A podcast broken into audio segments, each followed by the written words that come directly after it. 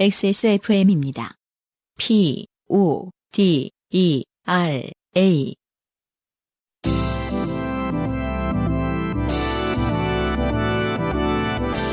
엔카 직영몰과 함께하는 요즘은 팟캐스트 시대.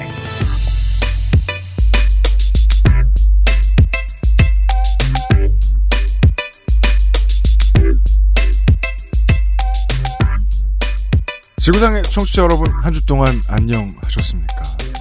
요즘은 팟캐스트 시대는 벌써 두 번째 동계올림픽을 맞고 있습니다. 194번째 엔카 직영몰과 함께하는 요즘은 팟캐스트 시대에서 인사드립니다. UMC의 책임 프로듀서입니다. 니트발에 안승준 군이 앉아 있습니다. 네? 따뜻해 보여요? 아, 감사합니다. 니트발. 니트가 잘 받는 뭐 이런 건가요? 그렇죠. 아, 그리고 강렬한 원색을 입고 나오시면 royal blue 색의 니트를 입고 그렇죠. 오셨는데 royal blue. 네. 아, 생각보다 미대생 출신이 아니신데 색 이름을 잘하시는 것 같아요. 무시한다?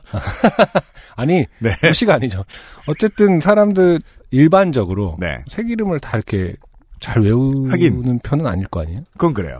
하도 운동화를 이렇게 신발을 보다 보니까 그 색깔 그렇죠. 명칭을 잘 알게 된 건가요? 네, 맞아요. 음. 한국 대표팀은 어, royal blue에서 midnight navy, 그 다음에 obsidian navy 사이를 왔다 갔다 하는 그 짙은 파란색에서 남색을 쓰더라고요. 어떤 대표팀이요? 한국 대표팀. 무슨 팀이요? 어느 팀이든. 아, 동계 올림픽? 네, 올림픽이든 아. 뭐, 또, 저, 동학의 네. 올림픽이든 월드컵이든 뭐, 예. 아, 아, 예, 네, 예, 예. 네. 파란색하고 그 빨간색하고 그냥 밝은 파란색을 쓰진 않더라고요. 그렇죠. 네네네. 음. 음. 올림픽 주간에 요즘은 팟캐스트 시대입니다. 나이가 들면 들수록 스포츠 업계에 종사하지 않는 이상 스포츠 이벤트에 점점 더 깜깜해지는 것 같아요. 그렇죠. 저는 종종 그랬던 것 같아요. 음. 그래서 저 이번에 일요일쯤부터 아이고 올림픽이구나 그냥 타임라인을 보고 다시 느끼게 됐어요. 음. 백색 가전 업계에서 그런 얘기를 정말 많이 합니다. 80년대하고 90년대는 올림픽하고 월드컵을 하면 TV를 만드는 라인을 석 달, 넉 달 전부터 풀가동을 했었어야 겨우 물량을 맞췄다고.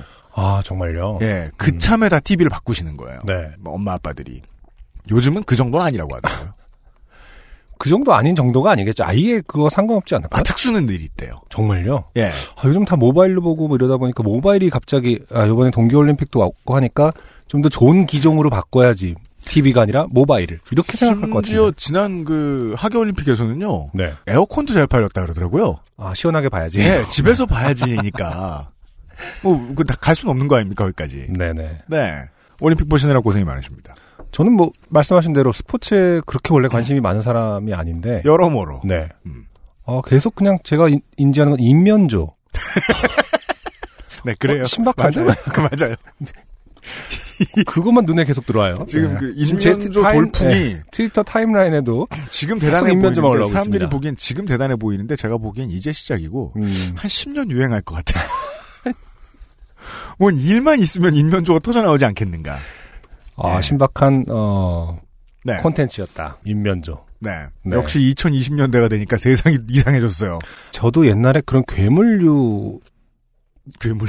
괴물이라고 하면 뭐라고 해야 되지? 설화 속에 나오는 네, 어떤 그렇죠. 그런 네, 네, 신화 네. 속에 나오는 어쨌든 괴물이라고 하겠습니다. 뭐 네. 좋은 뜻이든 나쁜 뜻이든 네. 그런 거에 대해서 아, 되게 궁금했던 적이 있거든요. 음. 그걸 이용해서 디자인을 해보고 싶고 막 이랬는데 그때만 해도 음. 그런 책을 구하기 힘들었는데 지금은 음. 그 인면조 때문에 알게 됐는데 그런 설화 속 민화 속에 있는 괴물들을 네. 모아놓은 책들도 많고 정보도 되게 많더라고요. 아, 디자이너를 위해서요. 하여튼 거기서 모티브를 얻고 싶었었던 적이 네. 있거든요. 예. 네. 삼라만상을 종종 미대생의 관점에서 해석해드리는 요즘은 팟캐스트 시대 네. 194번째 순서를 곧 시작하겠습니다. 네, 여러분이 듣고 계신 방송은 인생이 고달픈 세계인의 한국어 친구 SK 엔카 직영몰과 함께하는 요즘은 팟캐스트 시대입니다. 방송에 참여하고 싶은 지구상 모든 분들의 사연을 주제와 분량에 관계없이 모두 환영합니다.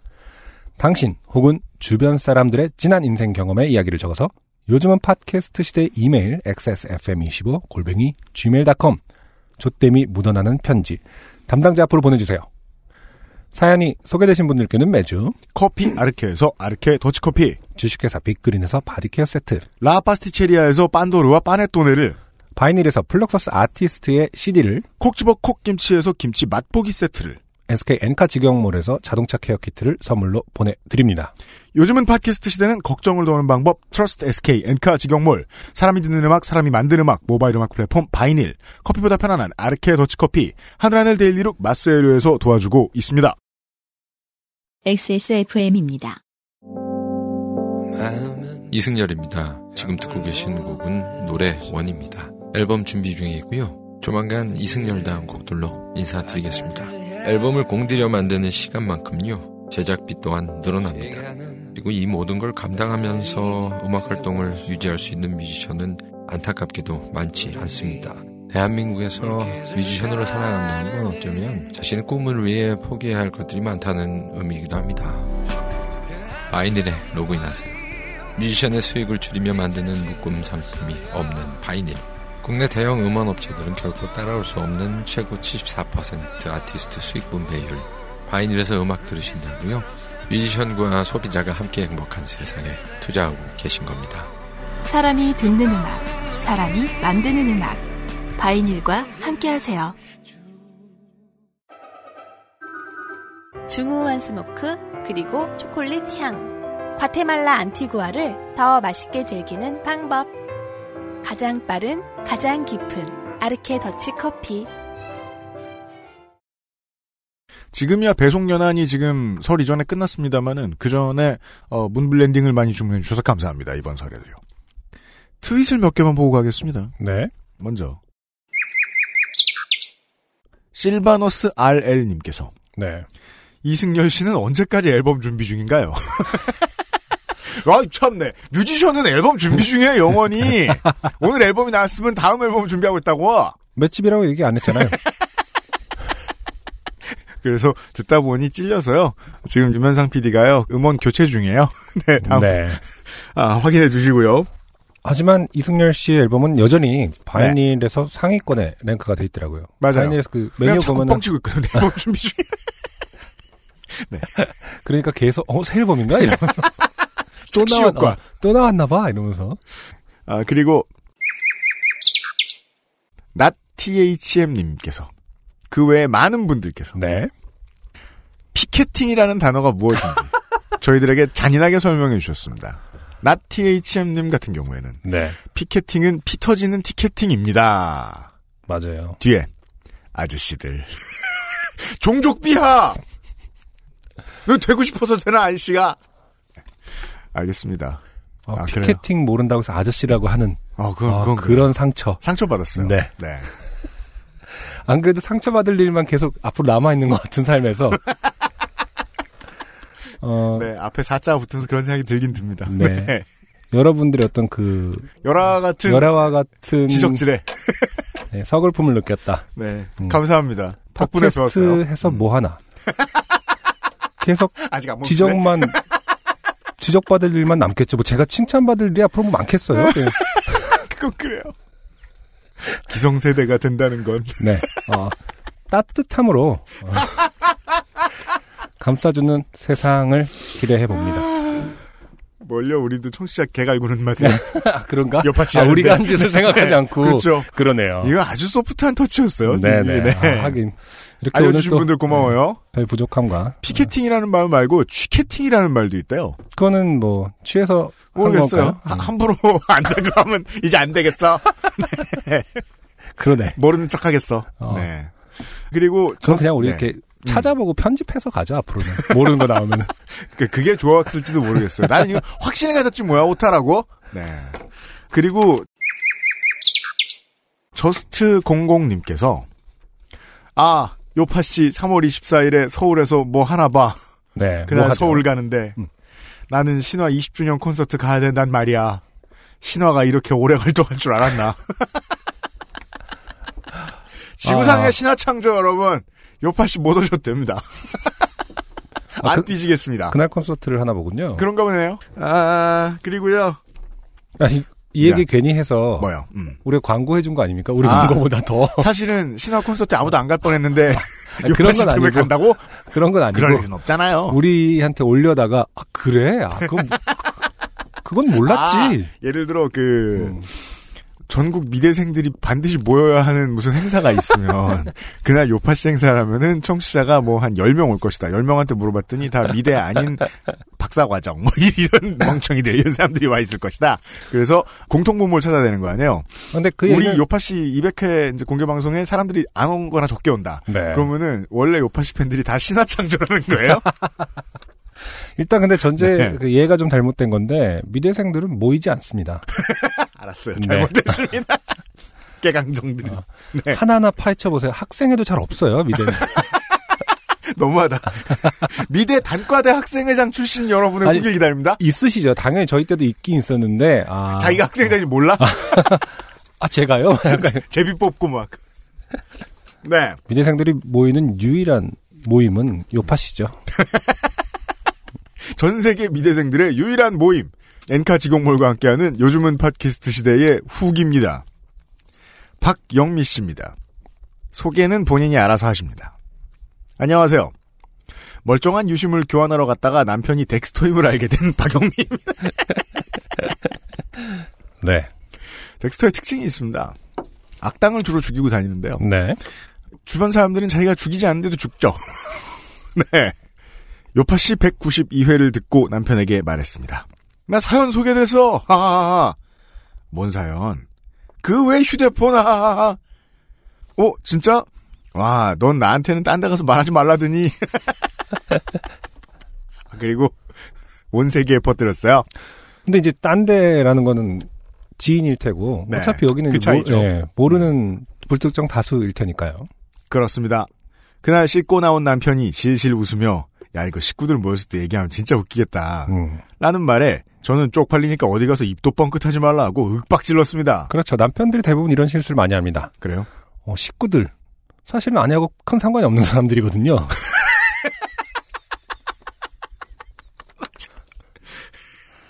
내 식구가 같은 그 감정을 갖고 있는지 알죠, 아내가.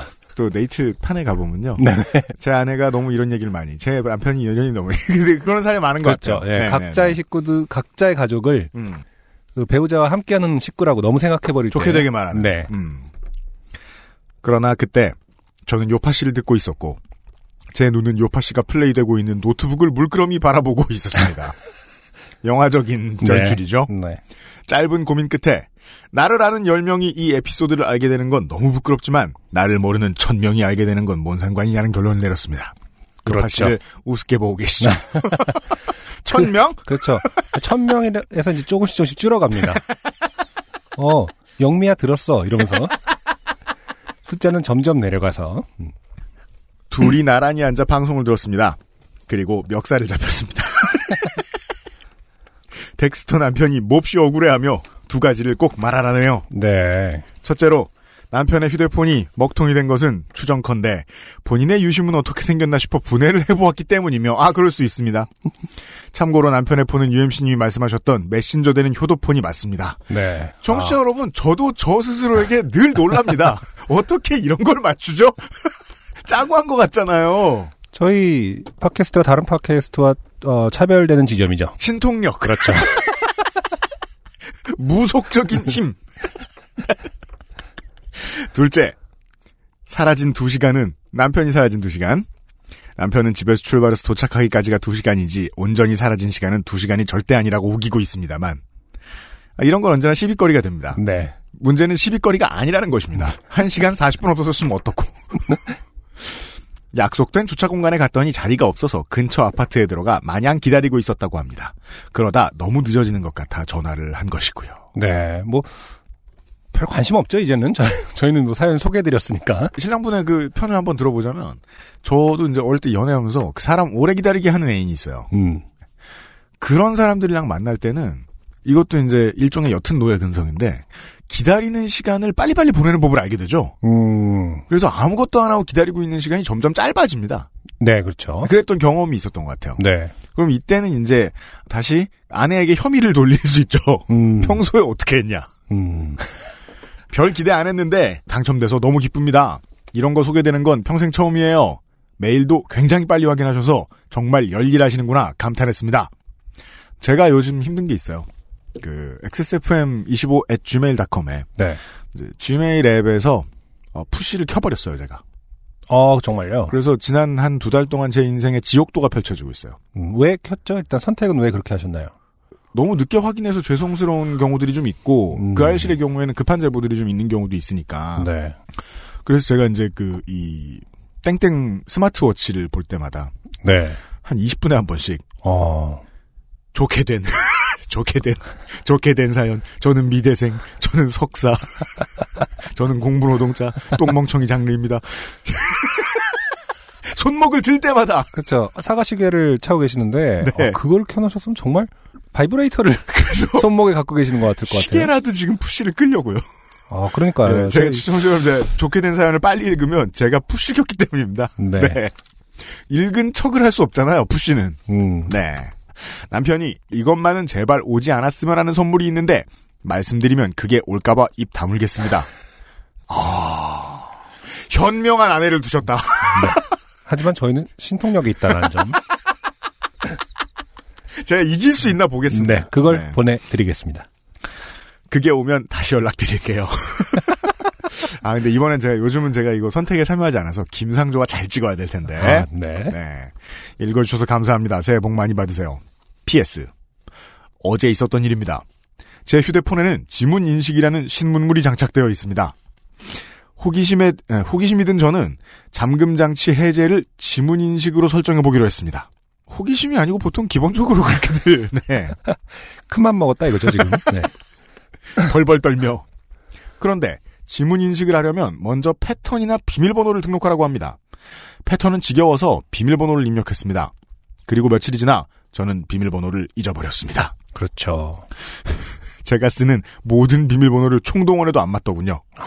이럴 수가 있어요, 보통. 그러니까 너무 스트레스 받아요, 사실 저도. 네. 비밀번호 새로 뭐 하라고 했는데, 비밀번호 지옥. 네, 너무 힘듭니다. 그리고 웃긴 건, 그, 내가 쓰는 비밀번호의 variation이 대여섯 가지가 있잖아요. 그렇죠. 그 내가 입력해봐서 다섯 번이 틀리면 막히잖아요. 음. 그 여섯 번째 경우인 경우가 되게 많아요. 그럴 수 있죠. 예, 예, 예. 그래도 지문 인식은 되니까 그냥 쓰자 하면서 버텼는데 재부팅을 하니 비밀번호를 누르라네요. 재부팅 또 왜 하신 거죠? 아무 뭐 업데이트 받으셨을 수도 있고 아, OS를 악 망했다. 이제 진짜로 초기화밖에 답이 없구나. 귀찮은데 서비스 센터 가지 않고 집에서 초기화할 수 없을까? 이건 초기화를 많이 해본 사람의 솜씨입니다. 네, 그러네요. 예. 음, 데이터를 잃어버리면 안 된다라고 생각하는 초기화 한 번도 안 해본 사람은 초상을 치릅니다. 인터넷을 미친 듯이 뒤졌더니 다행히 방법이 떴습니다. 서비스 센터 홈페이지 스마트폰 잠금 해제 방법 페이지에서 계정으로 로그인하면 device 잠금 해제를 원격으로 할 수 있더군요. 야밤에 10년 감수했습니다. 좋은 생활 정보네요. 네. 음, 아. 서비스 센터 홈페이지에 가서 잠금 해제 방법 페이지에서 계정으로 로그인한다. 네. 하지만 여기서 이제 지옥은 원래 이런 식으로 펼쳐지죠. 뭐요? 계정으로 로그인할 때 비밀번호를 까먹죠. 그리고서 비밀번호를 알려주세요 했더니 어. 어, 가장 존경하는 사람의 이름은 어, 바뀌었어. 수십년, 아, 몇 년간에 바뀌어갖고. 부모님의 결혼기념일은 안 알려줘 막 나한테. 근데 그런 걸로 쓴다고요. 막 비밀번호 알아보는데 들어가는 퀴즈 이런 거. 음. 예, 예, 예. 가장 친한 친구 이름은 했는데 최근에 안 보고. 그래서 그 사람을 떠올릴 수가 없는 거예요. 혹시나 하고 쳐봤는데, 음. 맞아. 그럼 이제 그 친구에 대해 다시 한번 생각하게 되죠. 맞아요. 하긴, 친했지. 이러면서. 그때는 왜 얘로 썼지? 네. 다니는 직장의 이름 썼던 거막 그때 직장 보고. 아니, 근데 비밀번호를 찾기 위해서 다시 또 로그인 해야 되는 이 지옥. 아, 정말. 그럼 그걸 또 찾기 위해서 또 로그인을 해야 되잖아요?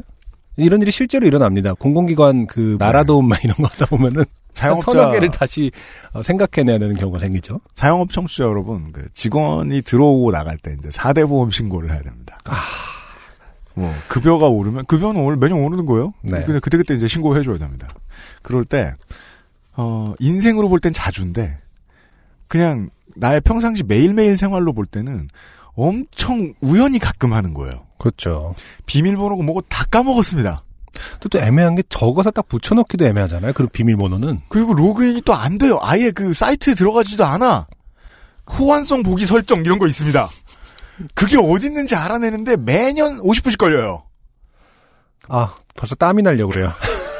문재인 정부가 이거 잘 바꿔줬으면 좋겠습니다. 올해 말까지 바꿔준다고 했습니다. 네. 한 가지 더 후기가 있어요. 네. 이분은 저희에게 큰 크게 혼꾸녕이 나신 왜? 축구를 축구를 하다가 사람이 다쳤는데 네. 태어나게 태어나진 않았죠. 네. 매우 슬퍼하며 어. 자책감에 빠진 채로 치킨을 먹으러 가신 그 회사 동료들 중 한 분. 네. 이자 주인공. 익명을로 보내 주셨죠. 네. 여느 때와 같이 요파 씨를 들으면서 개발하다가 개발자거든요. 네. 네. 어. 아 근데 저 미대생들이 미술하다가 이런 말은 들어본 적이 없는데. 그러니까 미생들은 미술하다가라고 안 하고 개발자들은 개발한다고 하네요 정말로. 네. 아 근데 다들 통칭해서 그냥 작업한다라고 말을 하긴 그러니까요. 하는데 네. 개발자가 자기 입으로 개발하다가 이렇게 말하니까 훨씬 귀엽습니다. 네. 어 제가 쓴 글이 들리기에 깜짝 놀라 집중하면서 들었네요. 음, 저는 대전이 아니고 충남 예산에서 태어났습니다. 네. 저희가 대전에서 태어났다고 뭐 생각했던 것 같아요. 네. 돌잡이 때 다른 건 안 잡고 어머니 머리카락을 붙잡았다고 하더군요. 이게 가능성이 높은 일인데 네. 이런 경우는 잘 못 들어봤어요. 계속 엄마 머리카락을 붙잡고 놓아주지 않았다. 그렇죠. 보통 부모님들 머리카락 잡을 때는 아 얘가 왜 이래 이러면서 웃으면서 아, 잡- 기회에. 어, 다른 걸 잡게 아니, 아니야 이건 잡는 거 아니야 이러면서 정색을 하시죠. 음. 어, 본인들이 잡기 원하는 게 있거든요. 자 병원에 실려간 직원은 회사 내 다른 부서 소속이었고 회사가 그리 큰 편이 아니라서 지금도 자주 만나곤 합니다. 아, 그, 그렇겠죠. 네. 그러니까 제가 이런 부분을 지적했었잖아요, 사실은. 그러니까 음. 직접 자주 만나는 분인데 왜 직접 듣거나 물어보지 않고 뭐 괜찮다고 하네요라고 하- 어디서 흘러들은 소문처럼 말씀을 하셔갖고 그러게요. 네, 근데 이제 아마 그것에 대한 변명인가 봅니다. 그러니까 음. 만나는 사이다. 정확진 않지만은, 그, 전하는 말에 대해서 되게 겸손하신 분들이 있어요. 아, 그럴 수 있죠. 예. 그러니까 네, 당사자에게 직접 들었음에도 불구하고, 뭐뭐라고 합니다라고 음. 표현하시는. 그럴 수도 있겠네요. 네, 신중하신 분들은 그렇게 하시죠. 네, 음. 음. 개발 언어인가 뭔가 그 개발자의 어. 동특인지도 몰라. 신중해야 된다, 어. 말은. 예. 치킨은 회사 돈으로 먹었습니다. 그건 중요하지 않다고요? 이분이 약간 그런 게 있는 것 같아요. 뭐가 중요한지 잘 모르고 계시는. 그랬겠죠. 치킨은 회사 돈으로 먹었겠죠. 네. 수술은 성형 수술로 진행되었다고 들었습니다. 아, 저도 이제 그, 얼굴 쪽에 골절을 입어봐서 아는데, 네. 정형외과 수술과 성형외과 수술을 함께 해야 됩니다. 그렇겠죠. 보통 정형외과 수술을 먼저 하고, 그 다음에 음. 성형을 해야 되죠. 네. 예. 어, 그러니까 여기서도 이제 성형 수술로 진행되었다고 들었습니다가 음. 상당히 개- 그 뭐랄까 객관적인 네, 언어. 언어라서 남한테 들었고 그렇게 뭐그 아, 우린 지금 개발자의 어. 언어 생활을 엿보고 있어요? 그렇게 아나운스가 됐다라는 것처럼 느껴지거든요. 근데 저는 이게 직접 사실은 들었는데 이렇게 말씀하시는 게 아닌가 하고 강력히 의심해요. 그러니까 그런 건가 예. 봐요. 그러면은 네. 지금 생각해봐도 저는 죄책감을 다 털어내지 못한 듯합니다. 그 당시에 했던 행동들이 두고두고 아쉬움으로 남네요. 음. 네. 사연 읽어주셔서 너무 감사드립니다. 정말 재밌는 경험이었어요. 갑자기 아니 아쉬움이 남고 막 죄책감이 드는데 하지만 이 모든 경험은 재밌었어요. 약간 이렇게 해버리면은 엄지를 지켜들며. 기회 되면 다른 사연으로 찾아뵐게요. 그럼 안녕히 계세요 하면서 이렇게 눈 인사를 떼주시고 어, 우리는 아직 그 개발자의 평소 언어에 대해서 잘 이해하지 못했다. 안승준과 저는. 어 그렇죠. 이렇게 지적을 합니다. 음. 네. 후기 보내주신 모든 분들 감사드리고요. 네. 아, 반인이 전해드리는 요즘 팟캐스트 시대 194회 오늘의 첫 곡은요. 네. 아, 익숙한 이름과 얼굴이에요. 네. 점점 더 유명세를 떨치고 있는 아, 맞아요. 싱어송라이터 ON의 신곡입니다. 새로 EP가 나왔어요. 그동안 좀 싱글 위주로 혹은 음. 또 드라마 삽입곡이라든지 음. 그런 위주로 활동을 하시던데 최근에 그래도 다시 또 앨범을 내시는 부지런함을 보여주셨네요. ON의 처음이니까. 지나갈 것 같던 이야기들도 어느새 내 귓가에 맴돌고 희미해진 달의 빛의 크기도 언젠가 다시 밝아오겠지 있다면 말을 해줘 내게. 음, 다시 한 번 손이라도 뻗어보게. 없어도 말은 해줘 매일. 아, 아, 우리 몰래 닿을 수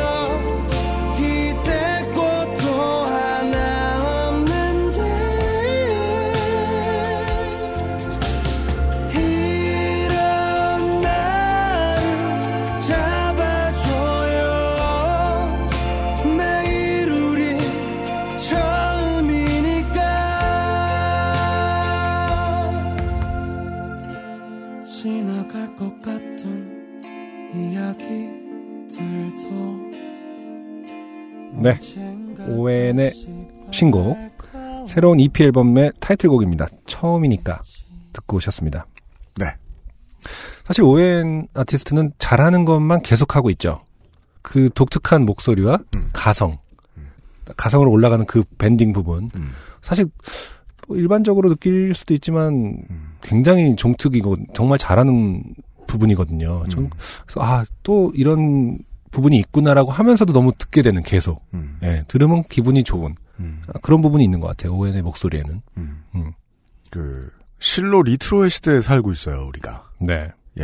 음악적으로. 뭐 아니 뭐 패션도 문화도 네, 예, 여러 가지 면에서 retro를 어- 얼마나 잘하느냐 를 가지고 경쟁을 하는 시대에 살고 있는데 음, 홍대의 뮤지션들이 고르는 retro와 네, 이 해운대의 오웬이 만든 만들어낸 retro가 결이 다릅니다.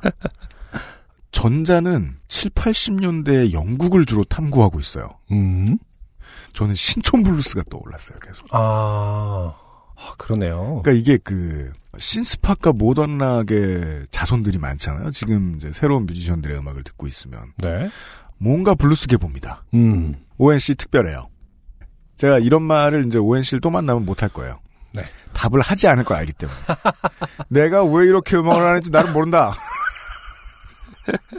그것도 아주 겸손하게 말씀하실 거기 때문에. 네, 네. 오웬의 신곡 바이닐에서 확인하실 수 있습니다. EP가 나왔어요. 아, 오늘의 첫 번째 사연입니다. 네, 김미나 씨의 사연입니다. 저는 처음에 삼수생이라고 쓰셔가지고 음, 어, 수능을 세 번째 보신 분인 줄 알았는데 음, 사연 삼수생이라고. 반갑습니다. 네. 김미나 씨의 사연 제가 읽어보도록 하겠습니다. 안녕하세요. XSFM 임직원 여러분. 추운 날씨에도 재미있는 사연 잘 듣고 있습니다. 왜 떨어졌는지 알겠어요. 그동안. 일단 그 임직원이요. 문 장, 아, 네, 그것부터 지적하세요. 난 딴 건데. 너가 임원이니? 뭐 약간 아니 UMC만 임원인 건가요? 지금 어떻게 되는 건가요? 그러게요. 제가 개념이- 임원인가 봐요. 그렇죠. 네. 네. 그리고 직원은 정규 직원과 비정규 직원이 있습니다. 음, 등등이 있겠죠. 그 임직원이라는 표현을 쓰는 규모라는 게 정해져 있는지 좀 궁금하긴 하네요. 네. 세 명, 네명 있는 회사. 근데 뭐 적다고 해서 조그만한 임직원, 소소한 임직원도 그렇게 말하기도 좀 그러니까 이런 말을 씀으로 인해서 음. 어, 점수 대부분 깎였다. 어, 평등하게 지내는 그 사이도 음. 그러게 우리 중에 임원은 누구지? 이렇게 노사 갈등. 어, 노사 갈등을 유발한다. 저 임원 자식 네. 를 지적하고 싶었습니다. 배가 나왔네. 그 맞아. 쟤는 왜, 임- 왜 이렇게 배가 나왔지? 이러면서 임원이라 그래. 임원이기 때문이야. 이렇게 될 것 같은. 아, 네, 김민아 씨 화를 거두세요. 저희는 지적하는 걸로 먹고 산다니까요. 네. 저는 그 다음에 앞뒤가 안 맞는 추운 날씨에도 재미있는 사연. 그렇죠. 네. 아, 저는 사연 삼수생 김민아라고 합니다. 네. 반갑습니다. 저는 남 앞에 나서는 것, 주목받는 것을 엄청나게 싫어하는 소심한 성격이지만 무슨 일이 생겼을 때 신고를 잘하는 편입니다. 가로 열고 주로 경찰. 예를 들어 새벽 시간 술 취해서 주택가에서 시끄럽게 싸우거나 술 취한 사람이 길가에서 자고 있거나 음, 제가 있던 상가에서 싸움이 나거나 등등. 아무튼 생각보다 사람들은 신고를 잘 안 하더라고요. 맞아요, 맞아요. 네, 음, 그러니까 저도 이제 맞아요. 주택가에 사니까 밤에 잘 때 집 근처에 저 이자카야가 하나 있습니다. 네. 아이고, 되게 시끄러워요. 음, 그 저는 제가 12시 이전에 보통 집에 들어가니까 무슨 일이 있든 네. 모르겠는데 사람들은 요즘도 계속해서 회식을 하고 뭘 하고 하면은 1시까지 2시까지 이제 드시는 분도 있을 거 아니에요. 네. 아, 다 시끄럽더라. 근데 그 나서는 사람이 없으면 음, 예전에는 우리 집 위층에 할아버지가 한 분 계셨어요. 네. 이분이 되게 중요한 NPC세요. 어. 그 제가 할아버지 처음에 분들은 주로 신고는 잘 안 하시죠. 본인이 해결하시죠. 제가 처음에 그 집을 이 집에 계약하려고 집에 차를 댔을 때 처음에 대화했던 게 4층의 할아버지셨어요. 네. 바로 창문을 여시더니 음. 누구냐 어디서 왔냐 아, 창문으로. 심- 심지어 뭐 하는 사람이 저는 대한민국 최초의 상업 팟캐스트 전문 방송사 아니, 정말 포스에 너무 눌릴 정도로 3초간 어디서부터 설명해야 되지? 라고 생각했겠네요. 저- 만약 그 당시가 래퍼를 그만두고 팟캐스트를 하는데 아직까지 결정을 나를 어떻게 소개해야 될지 모르는 그런 상태였으면 저요? 저는 그니까 음악하는 사람인데요. 방송 실제로 수익은 그걸로 잘 안 나고요. 네. 대한민국 최초의 팟캐스트 팟 뭐? 이렇게 처음에는 되게 마음에 안 들었어요. 네. 근데 나중에 이제 시간이 지나니까 그 무단으로 주차하시는 분들을 네. 다 내쫓으시는 거예요. 그 할아버지가. 나중에는 엄청 친해졌어요. 어, 정말 많은 도움을 UMC에게 얘는 주셨겠군요. 근데 그 할아버지 이제 안 계시니까 이제 신고하는 사람도 없고 그렇죠. 누가 뭐 시끄럽다고 뭐라 하는 사람도 없고 저는 그냥 아 짜증나면 자버리니까 음, 예 맞아요 사람들은 신고를 잘 안 해요 김민아 씨 말씀이 맞아요 네. 어, 이런 신고 정신 때문에 있었던 일입니다. 정확한 때는 기억나지 않지만 대략 6, 7년 전인 것인 듯합니다. 저는 삼각지역에서 4호선으로 환승을 기다리고 있었습니다. 퇴근 시간 즈음이어서 사람이 굉장히 많았던 것을 기억합니다. 줄을 서서 기다리고 있는데 어떤 술 취한 노숙자로 보이는 아저씨가 이 사람 저 사람한테 시비를 걸며 걸어오는 것이 보였습니다. 사실 그냥 걸어오는 일도 어떤 이렇게 술 취했을 때는 쉽지 않은데 네. 이, 이 사람 저 사람에게 시비를 걸며 이게 잘못 보면 치며 약간 어 전도하듯이 약간 이렇게 하면 혹은 선거운동 같기도 한 것이고요 네 전도 아니 아니 전도라기보다 뭐랄까 뭐 홍해가 갈리는 그, 그 모세처럼 그렇죠. 이렇게 네, 쫙 네. 갈릴 거 아닙니까? 이분은 막 계속 말씀을 하시지만 사람들이 이렇게 쫙 갈리면서 피하는 맞아요 어떤 장관을 연출했을 가능성이 높습니다. 음흠. 특히 여성에게 시비를 거는 것으로 보였는데 아 이건 그렇죠. 제가 옛날에 한번 말씀드린 적이 있죠 네, 그 남자분들이 한번 나서 주시면 네. 바로 그 격퇴가 가능한 경우들이 은근 많아요. 예전에 그 만화 웹툰에서도 잘 그 풍절한 적이 있는데 지나간 사람한테 계속 막 욕하고 그러다가도 음. 어떤 조폭 지나가면은 갑자기 이렇게 그냥 이렇게 침 뱉고 이렇게 있는 그런 웹툰이 있었거든요. 맞아요. 그런 네, 그런 연출이 있었는데 음. 실제로 정말 약자만 그 와중에 약자를 골라 사는 경우가 사실 많더라고요. 그럼요. 네. 음. 제 근처로 오기 전에 구석으로 몸을 피해 다행히 별일 없이 지나갔습니다. 그 아저씨는 계속해서 사람들을 위협했고 어, 저러다 무슨 사고라도 치지 싶었는데 승강장에는 어떤 직원도 보이지 않았습니다. 음흠. 주위를 둘러보다가 불편 신고 같은 것을 하는 기계를 발견했습니다. 아 지하철역에도 이런 게 있습니다. 그렇죠. 그 영무원과 통화가 가능한 그런 인터폰 같은 게 있는데 그걸 말씀하시는 건가요? 예. 그 기계는 마치 사각 박스 형태의 소화전처럼 생겼는데 신고를 할 수 있는 누르는 버튼이 있었고 스피커 구멍 같은데 뚫려 있었습니다. 음. 음. 갑자기 딴 생각이 나서 잠깐 딴 얘기를 하자면은 네 말씀하세요. 그 지하철역 그 플랫폼에 무슨 복귀라는 버튼이 있는가 봐요. 어떤 역에 뭡니까? 있는지 모든 역에 있는지 모르겠어요. 약간 네. 그 예를 들어서 왕십리역이나 이런 그 1호선하고 같이 하는데 네. 코레일과 것- 환승하는. 네. 군인이 복귀를 누르고 있는 장면을 음. 복귀라는 큰 버튼이 있어요. 마치 소화전 같이 큰 그래요? 버튼인데 그런 게 있어요? 군인이 복귀라는 버튼을 누르려고 하는 거를 누가 찍어놓고 그게 한참 웹상에서 감론을 막 있었거든요. 이게 뭐냐? 실제로 군인들이 복귀할 땐 그걸 눌러. 아니, 뭐, 나, 나 누군 군인 아니어봤어요? 안 눌러봤거든요? 아니 그걸 갖고 대동단결해서 네. 댓글에 맞다고 막 쓴 거예요. 아, 속이느라고? 네. 네네 네. 근데 진짜 막 사람들이 진짜 약간 헷갈려 하는 거예요. 모르는 분들은. 아니, 그럼 지하철 없는 곳에 살고 있는 사람이 휴가 나오면 복귀 어떻게 해요? 버튼 찾아서 왕십리역으로 가야 되나? 그래갖고 막 이제 댓글 기억에 막 그게 입영 열차 같은 거 그래서 그걸 누르면은 네. 따로 그 군인 실어준 열차가 온다고. 은하철도 9 같이 이렇게 그리고 1량짜리 지하철이 나타나가지고. 아, 갑자기 그 플랫폼에 무슨 신고 이렇게 소화전처럼 생겼는데 뭐 스피커 구멍 같은 게 뚫려 있다고 하길래 생각이 나네요. 네. 그래서 실제로 그 버튼은 뭐 네. 이제 그다 정리할 때뭘 눌러서 그그 이제 승객들을 다 끝나 영업 시간 이후에 아, 그렇군요. 뭘 하는 용도였던 것 같아요. 그래서 음. 이제 어떤 아무튼 복귀 버튼의 정체에 대해서. 네. 갑자기 생각났네요. 음. 어, 그 기계 앞으로 가서 보면서 수화기 같은 게 없는데 이 버튼을 누르고 어떻게 말하지? 잠시 생각을 했지만 얼른 신고해야 할 것 같아서 버튼을 먼저 눌렀습니다. 따르릉 따르릉 버튼을 누르는 순간 전화벨 같은 소리가 나는데 마치 지하철에서 방송하듯 엄청나게 큰 소리로 온 승강장에 울려 퍼졌습니다. 아하. 지하철을 기다리던 모든 사람들의 시선이 저로 향했고 심지어 건너편 사람들도 쳐다보고 있었습니다. 지하철이 은근히 소리가 잘 퍼지더라고요. 음, 네. 그리고 이제 이분이 사실은 이제 나서기는 싫어하고 주목받는 걸 싫어하신다고 그렇죠. 예, 음. 밝혀주셨기 때문에 무척 당황스러웠을 것 같습니다. 순간 아 도망칠까 생각을 하고 있는데 어떤 직원이 전화를 받으시더군요. 하지만 전화 뒤에 물음표가 써 있어요. 네. 왜냐면 전화라고 생각하기는 또 쉽지 않습니다. 근데 그럼 이 대화도 막 쩌렁쩌렁 울리는 건가? 직원, 네 무슨 일 때문에 그러세요? 가로 열고 이것도 방송하듯 엄청나게 큰 소리로 다 울려 퍼졌습니다. 묘합니다. 그러게요. 저는 어디에 말을 그렇죠. 하늘을 보고 보통 안 되면 하늘을 보고 말하는 사람들이 있어요. my lord 이러면서 당신 지금 어디서 얘기하는 거요? 어, Bruce Almighty 같은 느낌이겠네요. 어디에 말을 해야 할지 몰라 기계를 살펴보다가 그냥 기계에 대고 아주 작은 소리로 말했습니다. 네, 저 술 취한 분이 지금 행패를 부리고 있는데요. 직원, 네? 그분이 지금 어떻게 하고 계시죠? 다행히 제 목소리가 들렸나 봅니다.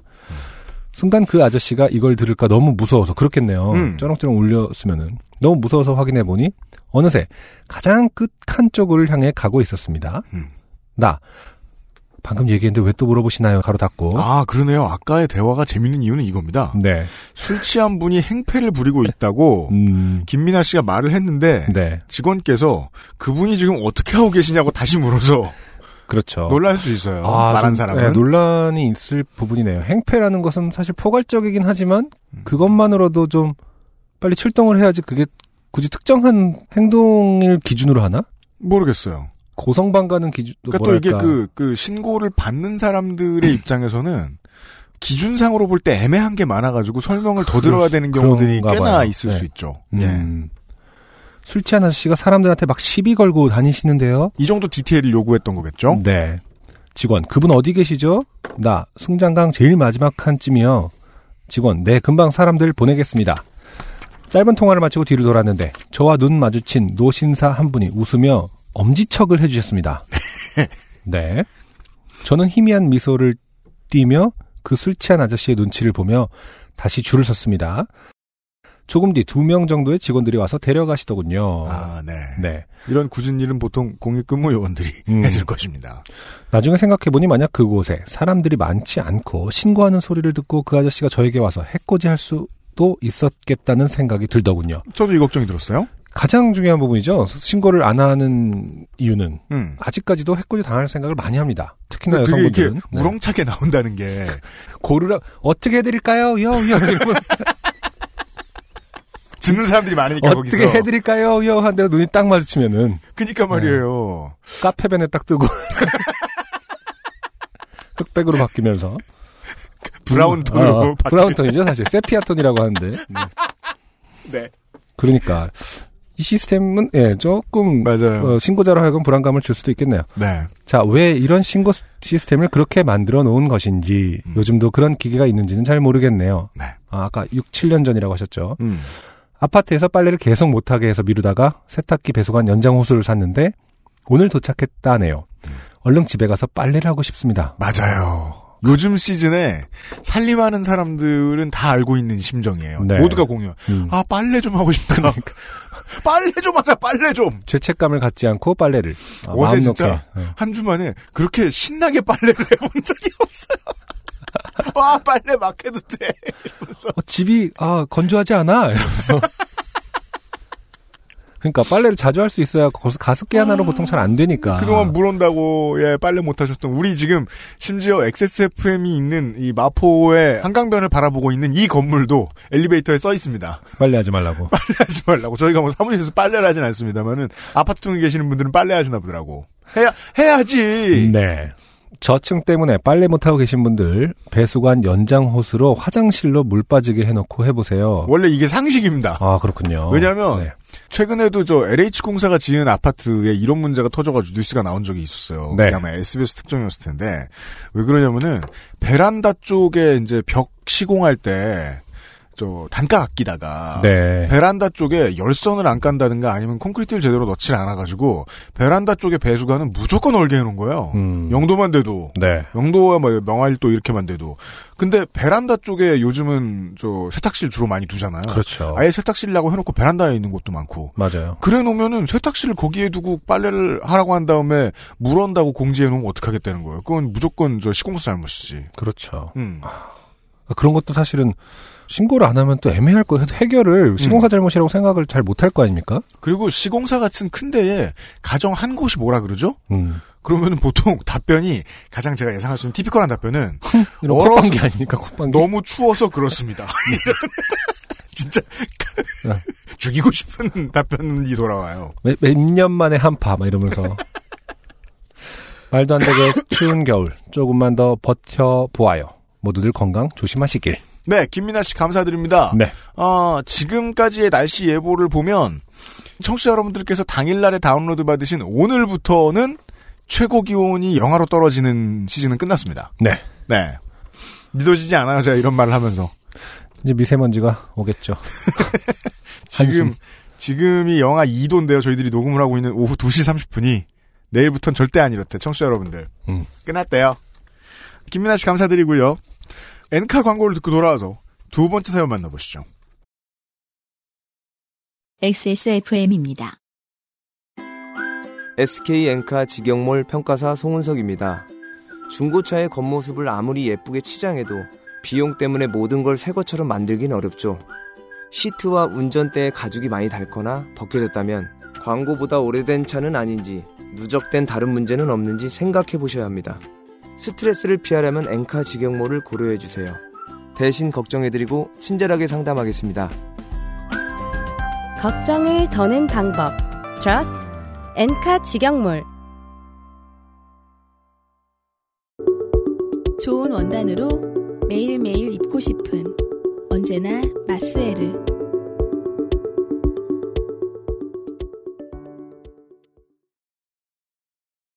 네. 그러지 않아도 액세스몰에서 엔카 직영몰 페이지가 있긴 한데 스폰서니까. 네. 근데 거기에다가 차를 사려고 하는데요라고 글을 남기시라고 페이지를 둔 건 아니에요. 그냥 원래 모든 상행위 관련 페이지에는 다 리플란이 댓글란과 저 게시물란이 있으니까 그냥 그걸 열어둔 건데 네. 거기에서 여기 차 샀는데 뭐 해줘요 남기신 분들이 계시더라고요. 고맙습니다. 네. 앞으로 우리 쪽을 통해서 엔카직영몰에서 그 구매나 판매를 하시려는 분들이 어떻게 해야 한 라인을 하나 예, 조성해 드릴 수 있을까 고민을 하고 있어요. 음. 아무튼 아, 엔카직영몰과 함께하는 요즘은 팟캐스트 시대 194번째 시간의 두 번째 사연입니다. 땡호 씨의 사연입니다. 네. 안녕하세요. 요파 씨 가족 여러분.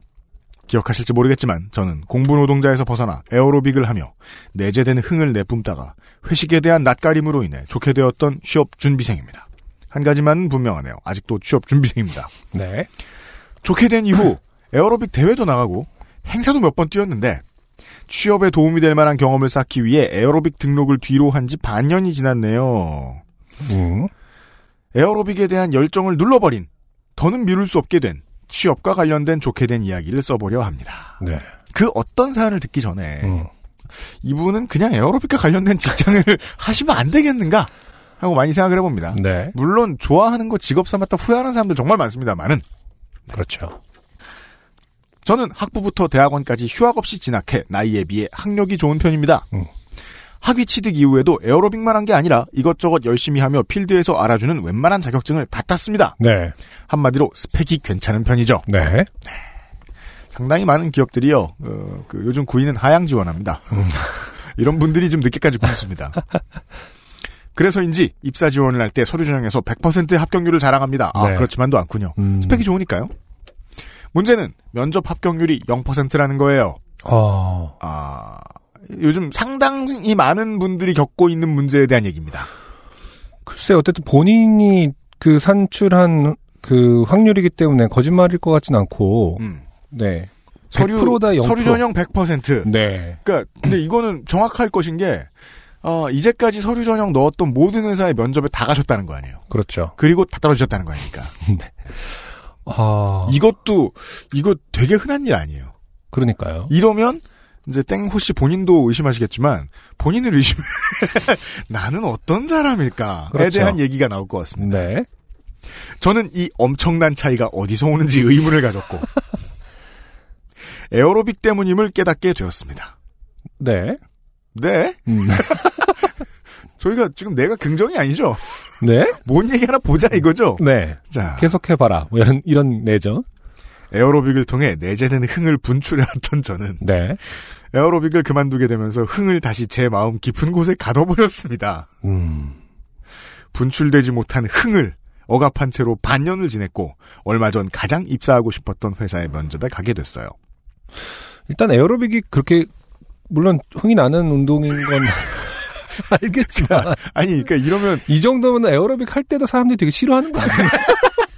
쟤는 흥이 아니, 에어로빅이 무슨 흥이, 흥으로만 하나, 약간 이런. 사실은 엄밀하게 말해서 되게 지적을 많이 당하고 있는데 본인은, 음, 아, 역시 에어로빅. 지금 알았을 수도 있고. 흥이야. 네, 나한테 에어로빅은 딱 맞아. 네. 어, 이런 분들 태권도 하셔도 잘 말 수 있어요. 흥 이렇게. 나래차기 막 하면서. 아, 그러니까 그냥 대련을 했는데 상대방은 그냥 대련을 나는 태권무를 하고 있는 그런 상황이 아니, 그러니까 다른 사람, 다른 분들이 오해하실까봐 에어로빅을 네? 너무 흥의 스포츠로만 인지하셔서 그렇게 흥이 나나 이러면서 이렇게 지원하셨다가 그러니까 흥이 많은 사람은 뭘 해도 흥이 느껴집니다. 그런 얘기죠. 네. 일대 다수로 진행된 면접에서 저는 면접관 분들에게 낯을 가렸지만 왜인지 모르게 안에 내재되는 흥이 점점 솟구쳐 올랐습니다. 저는 면접이라는 그 삭막한 분위기가 싫었습니다. 네. 한 가지 말씀을 드리면요. 면접을 보면서 이제 그피 면접자가 UMC도 이제 면접을 많이 받, 그, 피 자가 면접자였죠. 이 삭막한 분위기가 싫다라고 생각하는 순간 네. 그는 탈락합니다. 저는 뭐 굳이 다른 시퀀스를 제시해드리고 싶지 않습니다. 흥에 겨우면 큰일 납니다. 어떻게 그럼 다음 사연으로 넘어갈까요? 얘긴 끝난 것 같지만 네. 디테일을 보겠습니다. 서로 하하호호 웃고 밝은 분위기면 인상도 좋아 보이고 저의 최종 합격에 도움이 될 거라고 생각했어요. 아, 아, 이 수줍은 느낌표. 그렇게 생각하고 흥도 슬슬 오르던 찰나 흥이 왜 그 그 약주를 옆에 두고 면접을 했던 것처럼 아 말하고 있어요. 면접할 때 흥이, 흥이 점점 올랐대. 그게 보이면 정말 부담, 어, 저, 제 흥이 오른다. 내 오른다. 기준에 흥이 오르는 음악 뭐지? Craig David의 Insomnia 같은 노래 이렇게 비트 들으면 흥이 오르거든요. 음악을 틀고 했나? 아, 흥이 슬슬 오르는 게 보였다면은, 아, 피면접자가 정말 부담스러워. 왜 저래? 왜, 왜, 왜 어깨, 왜, 왜, 약간, 아, 그건 이제 여기서의 흥은 그루브 보시죠. 그렇게 생각하고 흥도 슬슬 오르던 찰나 진중한 분위기에 질문이 날아왔습니다. 그러니까 땡호 씨의 입장을 제가 조금만 대변해 보면 네. 저도 이제 무거운 미팅이 아닌 이상 네. 미팅 자리에 나가면 어떻게든 제 리듬을 타려고 애를 써요. 음, 그래야 대화할 때 즐겁게 이끌 수 있으니까. 음, 음. 그러니까 그 면접만 봤다고 해서 어색한 사람들과의 만남이 끝나는 게 아니잖아요. 계속 이어지잖아요. 직장 생활 하다 보면. 네. 그래서 자기 특유의 어떤 리듬감을 개발해내게 돼요. 음. 처음 만나는 사람들과 대화를 원활히 그쵸, 트기 뭐, 위해서. 아, 아이스 브레이킹은 어떻게 하고, 네. 그 다음에 뭐 하고, 그게 때- 제일 어려운 게 신입사원이 되려고 할 때의 면접인 것 같아요. 그렇겠죠. 그 적당히 있어야, 조금 있어야 되는데, 음. 과하면 그날 면접 들어갔던 면접관들의 기억에 되게 오랫동안 남습니다. 그들은 회식을 할 때마다 놀려대겠죠. 2018년에 2018년 초에 면접 봤던 그 흥왕 이라면서 계속 언급할 수 아, 있어요. 그렇죠. 면접관. 아, 안승준 군이 땡호 씨를 해야 돼요? 부탁할게요. 왠지 제, 저를 약간 그, 눈치 한 없음에 번만 해줘. 그런 걸 지적하시려는 건 아니죠? 아니, 잘할 것 같다고 하라는 건 아니고요. 네. 면접관. 지금은 어떤 일을 하고 계신가요? 저. 여기 앉아 있습니다. 종종 그러니까, 아. 이런 타이밍에 드리곤 하는 말씀이에요. 네. 어, 동질감이 느껴져요. 아, 이런 말을, 네, 이렇게 살아봤다고. 그렇죠. 예. 네. 아니, 근데 저도 늘 그런 부분이 헷갈릴 것 상당히 같아요. 많은 사람들은 네. 어색하면 두들겨 맞을 개그를 합니다. 매를 부르는 그렇죠. 이거는 소리를 사실은. 엄밀히 말하면 다른 분들 같은 경우는 이거는 그 사람의 뇌가 시킨 게 아니라 맞아. 무, 무릎이 네. 시켰거나. 뭐 무릎이 시켰거나 무한함이 시켰거나 조급함이 시켰거나 네. 맞아요. 그 안면 근육이 시켰거나 뭐 이런 거거든요. 네. 그러니까 뭐 그러니까 무한하고 조급할 때 개그 20대 초반에는 소개팅 할때 음. 20대 후반에는 입사 면접 볼 때입니다. 네. 근데 이제 땡호 씨 같은 경우는 본인이 흥에 겨워서 하신 말씀이다. 들썩들썩. 네. 재, 재밌겠지? 뭐 이런. 엄숙한 분위기의 질문이 날아왔습니다. 면접관. 저희 연봉에 대해서 알고 오신 건가요? 너무 적지 않나요? 저. 적다고 하면 더 주실 건가요?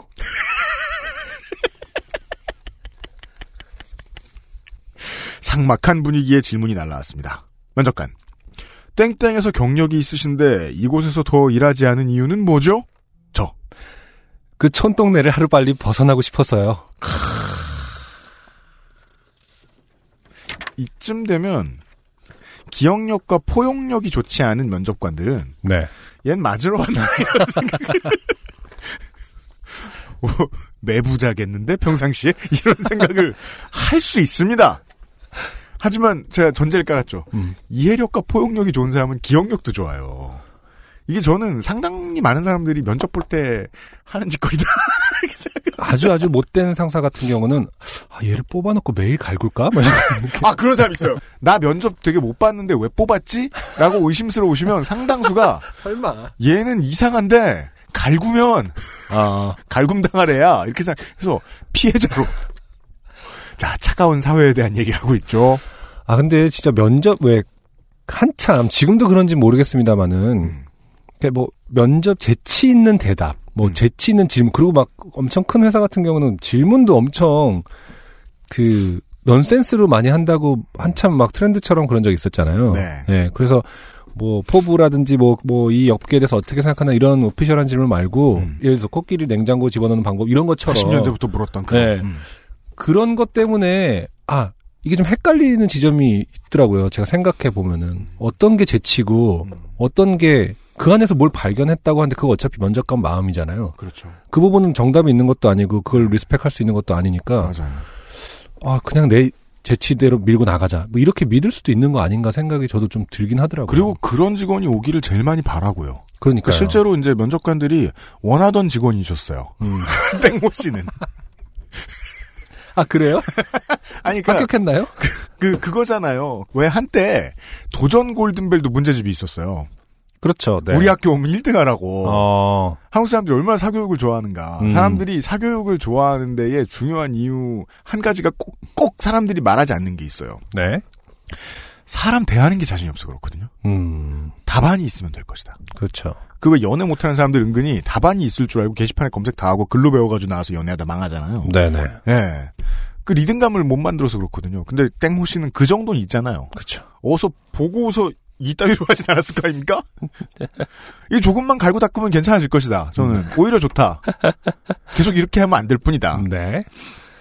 나름대로 미소를 띠며 개그라고 지금 느낌표 있습니다. 네. 웃으시라고 나 인상 되게 좋고 유머 감각 넘치는 사람이라고 어필하기 위해 했던 답변이었습니다.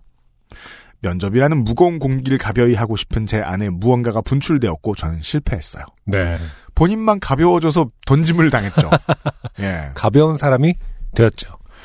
실패의 포인트는 낯가림이었는데 흥에 낯가림이 더해지면 아주 이상한 사람이 됩니다. 아, 정확한 분석입니다. 명문이네요. 네. 흥에 낯가림이 더해지면 낯- 아주 낯가림이 이상한 사람이 사람이 됩니다. 아, 명문입니다. 진짜로. 제가 감동했습니다. 그 낯가리는 사람들의 가장 안타까운 점은 이거예요. 모든 실패 원인을 정확히 알고 있다는 거예요. 음, 그렇죠. 예. 이런 분들은 또 이 말을 써먹을 수도 있어요. 다음 면접에 가서 본인의 단점이 있다면 뭘까 그러면 흥에 낯가림이 더해져서 종종 이상한, 이상한 사람이 사람이 됩니다. 됩니다. 그러면 자주 겪으실 거예요. 탈락. 지금 그렇습니다. 하하하. 네. 아이 컨택을 하며 질문을 듣다가 개그를 뽐내며 답변을 할 때면 눈을 피하고 바닥을 보게 되더라고요. 네. 그렇습니다. 진중하게 질문을 잘 듣다가 웃으면서 눈을 피하고 분위기 파악 못하는 개그를 치는 장면을 상상해보면 되게 변태 같았겠구나 싶습니다. 아, 근데 네. 네. 그래도 용기 있으신 것 같아요. 본인의 단점을 음. 상당히 스스로 음. 적나라하게 묘사해 주셨어요. 그 낯가림을 잘하는 사람들은 이게 분석이 된다니까요. 아 그래요 또? 왜냐하면 그렇게 지금 그렇게 단정 지을 수 있다고? 군- 저는 저는 그렇게 믿어요. 안승준 어. 군과 저와 지금 어, 면대면으로 계시지 않잖아요. 이땡호 씨가. 네. 네네. 그럴 때는 완벽하게 잘 설명합니다. 이렇게. 음, 음, 아 네. 만약에 공개 방송에 이분이 와가지고 제가 말을 걸죠? 그럼 이따위 개그를 하실 거예요. 낯가림이라는 하나의 이유밖에 없으면 원래 모든 단점은 이겨내고 싶어 안달이잖아요. 음. 그래서 평상시에는 다 분석하고 있다니까요, 진짜로. 특히나. 네. 예. 왜 계속 이러냐? 결국 가면 낯을 가리니까. 여전히 그건 못 뛰어넘으니까. 일상생활에서 이랬으면 되게 좋은 생각을 하게 되네요. 그 낯가림 심하다는 사람이 음. 심한 사람을 우리가 평소 어렸을 때부터 음. 소심한 사람 혹은 뭐랄까 적극적이지 못한 사람이라고 치부하는 습관들이 있었던 것 같아요. 네. 근데 그 낯가- 사람 낯만 안 가리게 그렇죠, 해주면 그렇죠. 예. 정말 쓸모 있다. 네. 다신 이런 개그 안 한다.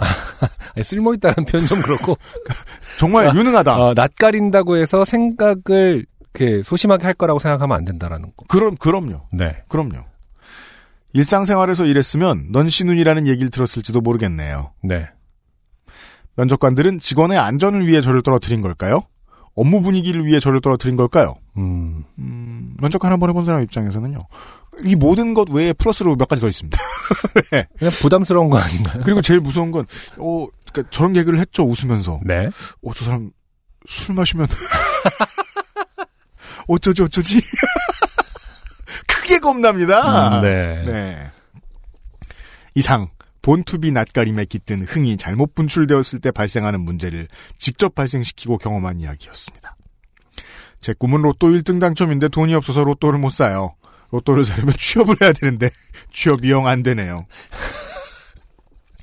꿈을 위한 취업이라는 첫걸음을 뗄 수 있게 앞으로는 면접 전날에 흥의 분출을 위해 밤새 유튜브를 보면서 줌바 댄스라도 추고 갈까 봐요.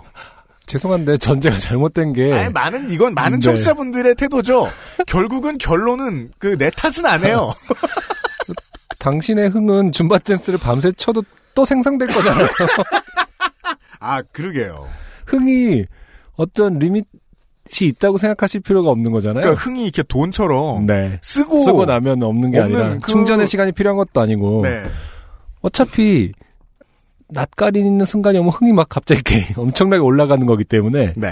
어디서 푼다고 해서 없어지는 것은 아니지 않을까. 음. 네. 네. 다음번에는 이제 한번 시원하게 추시고 음. 다음날 아침에 면접 보고 간 뒤에 어떻게 됐는지 한번 설명해 주시기 바랍니다. 면접은 또 보실 거 아닙니까? 저의 작은 위로이자 재미가 되어주는 요파씨 가족 여러분 사는 동안 적게 일하시고 많이 보세요. 네. 땡호씨 감사합니다.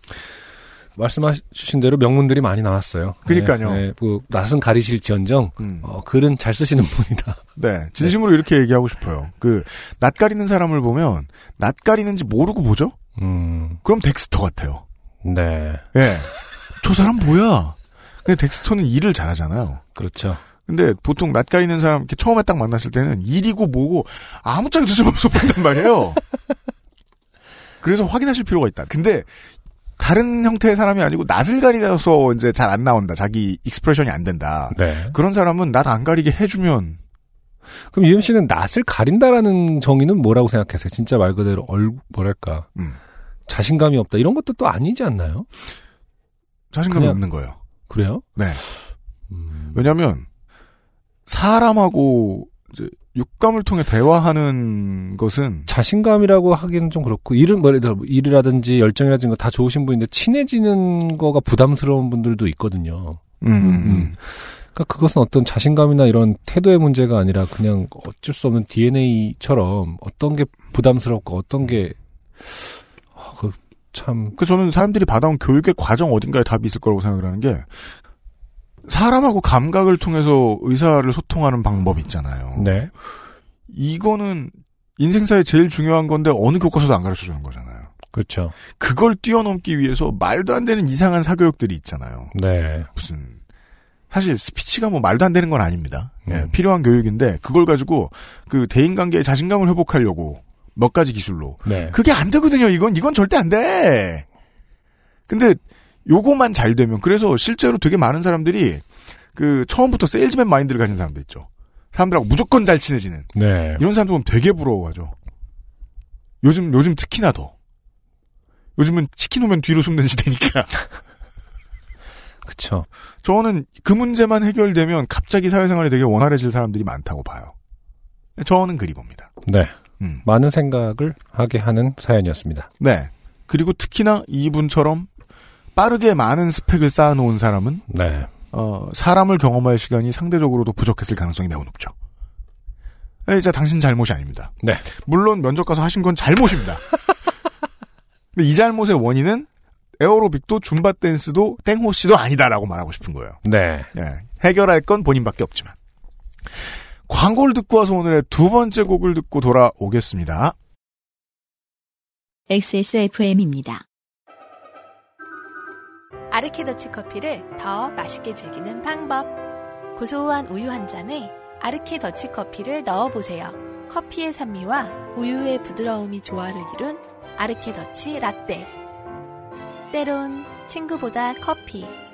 아르케 더치 커피. 바이닐에서 음악 들으신다고요? 뮤지션과 소비자가 함께 행복한 세상에 투자하고 계신 겁니다. 사람이 듣는 음악, 사람이 만드는 음악. 바이닐과 함께 하세요.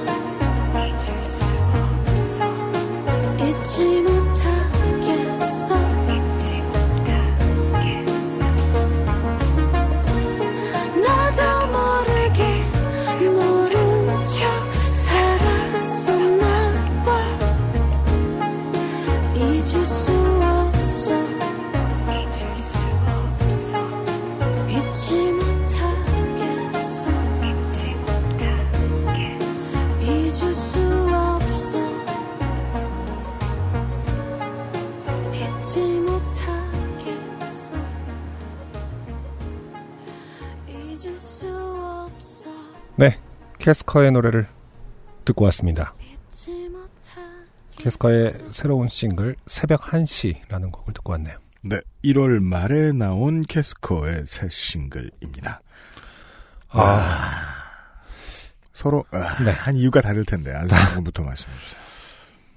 글쎄 뭐 정서적으로 제가 익숙한 정서인 거를 다시 들은 아도 있겠지만은 다시 이렇게 헤드폰을 끼고 듣잖아요. 사실 이제 요즘에 생활하면서 헤드폰을 끼면서 노래를 진중하게 듣는 적이 별로 없는데 네, 아 완벽한 어떤 사운드다. 저는 이 팀이 이간판으로 어. 16년 됐습니다. 그렇죠.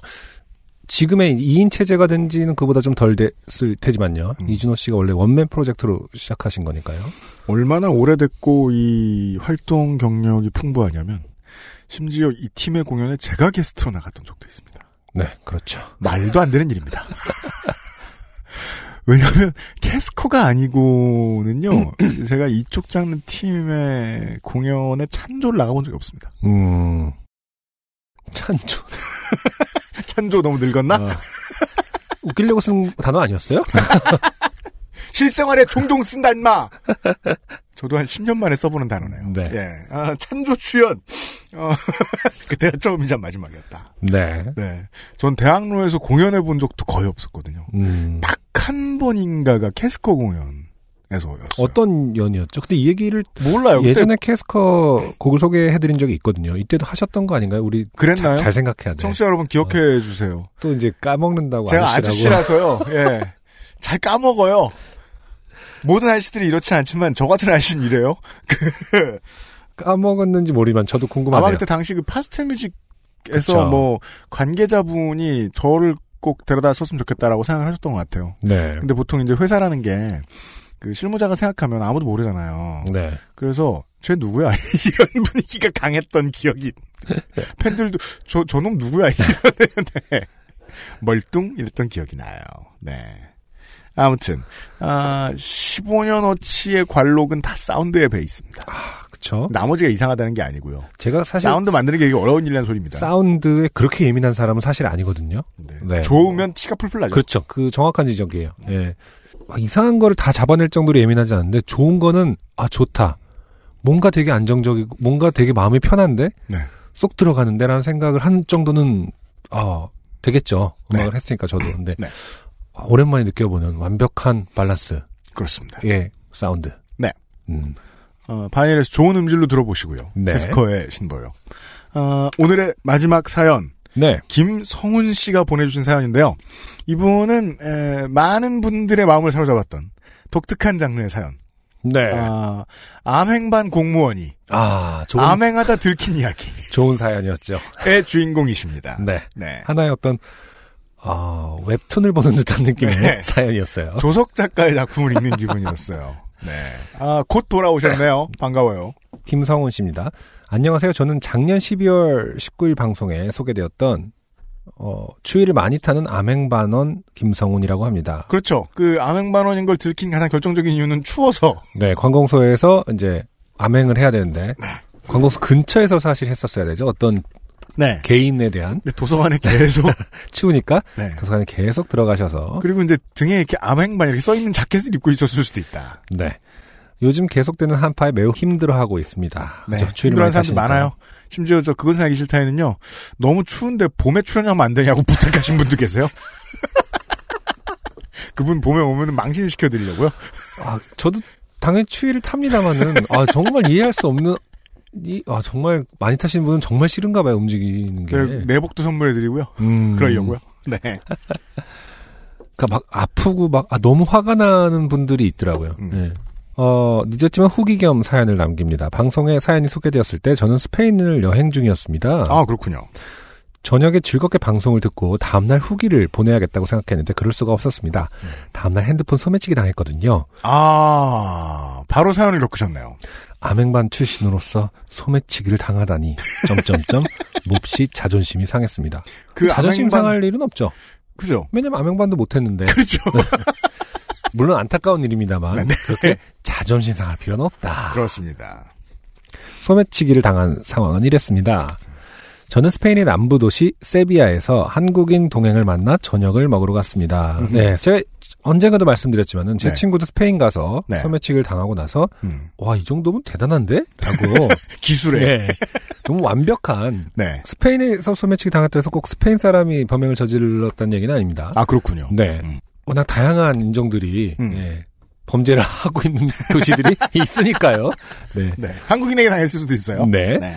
근데 어쨌든 그 실력만큼은 왜냐면 너무 조심했대요. 한참 그, 그 시즌에 그 스- 스페인의 소매치기가 횡행한다. 음. 조심해라는 경고를 많이 듣고 갔음에도 음. 본인도 상당히 조심했음에도 불구하고 네. 어, 소매치기를 당했을 때는 음. 어, 안타까움보다 경외감이 이 정도면 줄만하지 않은가. 관광대국답다. 라고 생각했던 정도의 어, 실력자들이 있는 곳이기 때문에 네. 어, 어, 어설픈 암행 반언이 들키는 어, 아맹반원 갖고는 자존심이. 상할 일은 아니다. 네. 그래서 세비야에 한국인 동행을 만나서 저녁을 먹으러 가셨답니다. 음. 12월 말이었음에도 춥지 않았기에 카페테리아 야외 테이블에서 저녁을 먹기로 했습니다. 음 식들을 먹고 있는데 어떤 중년의 집시 남성이 대성당 같은 유럽 건물들이 나와 있는 사진 엽서를 양손에 들고 큰 소리로 말을 하며 테이블로 다가왔습니다. 네. 엽서 사라고. 그렇죠. 네. 그리고 딱 정말 집시 남성들, 집시들의 종종 음. 네, 이런 범행을 한다고도 하죠. 아, 네. 네. 아마 엽서를 사달라는 듯 했지만 온통 스페인 말이라 알아들을 수가 없었습니다. 음. 네. 스페인 말이 아니었을 수도 있어요. 아, 그럴 수 뭔가 있죠. 혼을 빼놓는 어떤 어, 기호였을 수도 있죠. 사실 그러니까 방언. 네, 언어가 중요하지 않다는 뜻이죠. 음. 여기에서 핵심은 어, 혼을 빼놓는 걸 아, 테니까요. 그게 중요, 그, 그렇겠네요. 네. 네. 당해 본 입장에서, 만약에. 그렇잖아요. 위험성이 있는데 스페니쉬를 한 해서 알아들어서 음. 정확하게 눈을 맞추고 얘기를 해버리면 곤란할 수 있으니까 아, 그렇군요. 어떤 사람들도 못 알아듣는 말을 처음 해서 뭐라고요? 뭐 의아하고 자기가 미안한 감정을 느끼게끔 네. 하는 게 더 중요할 수도 있다는 생각을 합니다. 아, 아, 아. 네. 저와 동행은 엽서를 사지 않겠다고 말하며 그 남성을 돌려 보냈습니다. 그때 그 남성은 어딘가 야릇한 표정을 지으며 돌아갔습니다. 야릇한 표정. 네. 사과폰이다, 뭐, 이런 표현. 세핑이네. 예. 어, 뭐, 6S네? 뭐 약간 이런 거죠. 그럴, 그럴 수 있습니다. 네. 그리고 한 5분 뒤에 저는 깨달았습니다. 제가 음식 사진들을 찍고 습관적으로 핸드폰을 테이블 위에 올려놓았으며 누구 습관은 안 그렇겠어요? 그, 렇죠 네. 그 엽서 상인이 다녀간 뒤로 핸드폰이 없어졌다는 사실을요. 음흠. 음. 저도 예전에 유럽 여행 갔을 때 네. 어, 프랑스였었는데 음. 그 노상 카페에 앉아 있었어요. 음. 근데 딱 그 뭔가를 팔러 오시는 분들이 저쪽 길을 건너서 이쪽으로 오고 있는데 음. 딱제 그 거기 사시는 분이 음. 핸드폰 집어넣어 라고 하시더라고요. 아, 근데 많은 그 노상 카페에 이제 사람들이 많이 있었을 거 아닙니까? 음. 딱 저희를 그 형이 핸드폰 집어넣어 하는데 음. 딱 저희를 보면서 오더라고요. 아, 그래요? 네. 음. 왜냐하면 이제 어쨌든 현지인이 아닌 티가 나고 음. 그리고 말을 못 알아들을 가능성이 높으니까 더 당황하는 말 그대로 관광객이라고 보였겠죠. 음. 근데 정말 딱 핸드폰 집어넣어 하면서 이렇게 뭔가를 보여주면서 원래 그런 건 유명하죠. 이렇게 뭘 보여주고 음. 다른 사람이 그 밑으로 핸드폰을 가져간다. 그래서 보통 지도같이 넓은 거를 펼쳐서 네. 손 밑이 안 보이게끔 아. 네, 길을 물어본다거나 혹은 뭐 지도를 또 관광 지도라든지 이걸 사라고 합니다. 무슨 막 원리를 찾아라 포스터를. 나 이거 정말 못 풀겠는데 뭔지 아니? 막 이런 2분 거. 내로 찾으시면 뭐 무슨 상품권을. 그럼 정말 모든 걸 다 가져갈 수 있겠네요. 걸리면. 그렇죠. 사실 이제 현지인 같은 경우는 다가올 때 뭔가를 팔 때 이미 핸드폰 챙겨라, 음. 지갑 챙겨라라는 말을 해줄 수 있었겠죠. 아, 그 동네의 예의군요. 네. 네. 그 엽서 상인이 한 손에 든 엽서들로 테이블 위에 제 핸드폰을 가렸다가 돌아가면서 핸드폰을 밑장 빼기 해간 것이었습니다. 수법은 알기 쉽네요. 네. 네. 그때 왜 그 엽서 상인의 손모가지를 붙잡지 못했을까요? 두고두고 억울했습니다. 음. 네. 잠시 뒤 혼비백산 하다가 망연자실해 하는 저의 모습을 보고 종업원이 다가와 하다가 망연자실 좋은 문장이네요. 적당한 단계입니다. 네. 아, 종업원이 다가와 무슨 일이 있냐고 물었습니다. 저는 핸드폰을 소매치기 당한 것 같다고 말했고 종업원은 경찰을 불러주겠다고 했습니다. 하지만 일행과 저는 잠시 뒤 플라멩고 공연 관람을 예약해 두었던 터라 네. 네, 플라멩고가 더 어, 뭐, 뭐, 정해진 건 중요하겠죠. 가야죠. 음, 관광 왔으니까. 나중에 다시 오겠다고 말하고 공연을 보러 갔습니다. 음. 그렇게 저는 집시에 의해서 핸드폰을 소매치기 당하고 집시 민족의 전통 공연인 플라멩고를 보러 갔습니다. 네. 네. 민족 전체를 미워하진 맙시다. 네, 그렇죠. 근데 사실 경찰이 왔을 때, 음. 그, police report라고 그래갖고, 그 리포트라도 빨리 요청을 해놓으면은, 아, 네. 시간상. 그리고 보험이든지, 음. 뭐 이런 걸로 그, 아, 네, 예, 그렇죠. 뭐죠? 보상받을 수 있었을 음, 텐데요. 음, 음. 네. 보험을 안 해놓으셨을 수도 있겠습니다. 그렇습니다. 플라멩고 공연은 정말 좋았습니다. 무용수들의 춤은 우아하면서도 현란했고 연주와 노래는 신나기도 하고 구슬프기도 하고 그랬습니다. 아, 네. 같이 여행 가기 좋은 낙천적인 사람이에요. 네. 방금 소매치기를 당했지만 네. 공연에는 빠져들 수 있어요. 그렇죠. 네. 신, 심지어 신나기도 하고 그렇습니다. 흥이 올라와요? 그리고 또 구슬프기도 하고 네. 소매치기를 당하고 난 후 어두운 관객석에서 공연을 넉넉히 보고 있으니 조금 꿈꾸는 듯한 기분이 들었습니다. 아 이것은 아, 위로 아닌 위로가 될 수 있겠지만은 핸드폰이 없었기 때문에 더 공연에 집중할 수 있었기 때문일지도 몰라요. 이거를 찍는답시고 어, 비디오를 켜고 이러면은 아, 사실 빠져들지 못하는 경우가 많습니다. 아, 맞아요. 그 그리고- 관람은 네, 나중에 남겨둬야지라고 하지만 사실은 한 번도 보지 않는 경우가 많습니다. 네, 네, 공연 관람은 네. 폰 끄고 해야죠. 그래서 꿈을 꾸는다 기분 음. 이것은 오랜만에 네. 아, 핸드폰을 들여다보지 않고 혹은 핸드폰으로 찍느라 신경 쓰지 않고 음.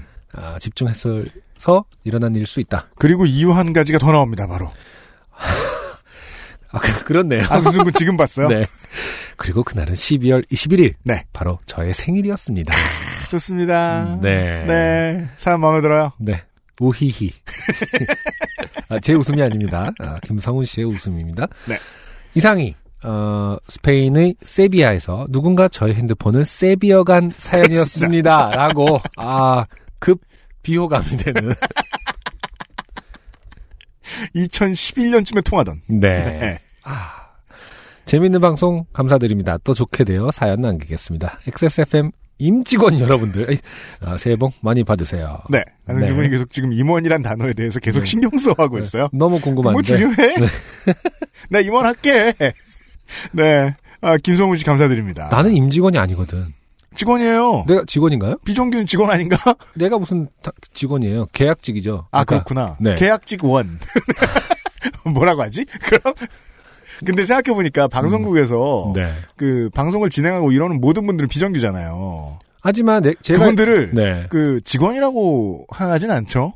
잘. 그리고 예를 들어 제가 뭐 방송국에 라디오 고정을 갔을 때 저를 직원이라고는 아무도 말하지 않잖아요. 고정이라 그러거나 네. 안승준 씨 게스트 고정 게스트거나 뭐 이런 네. 거니까. 그러니까 지금 계속 십수년째 저에 대한 인사를 안 한 거예요, 사람들이.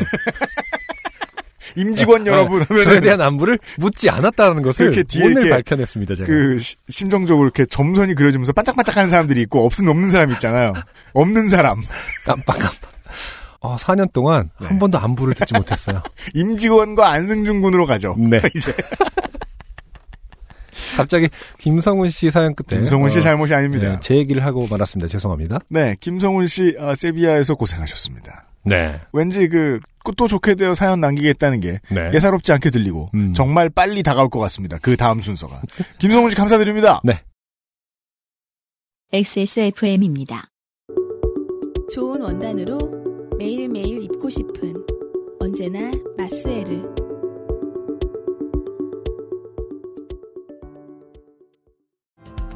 신경은 덜 쓰고 마음은 더 편하게 트러스트 엔카 직영몰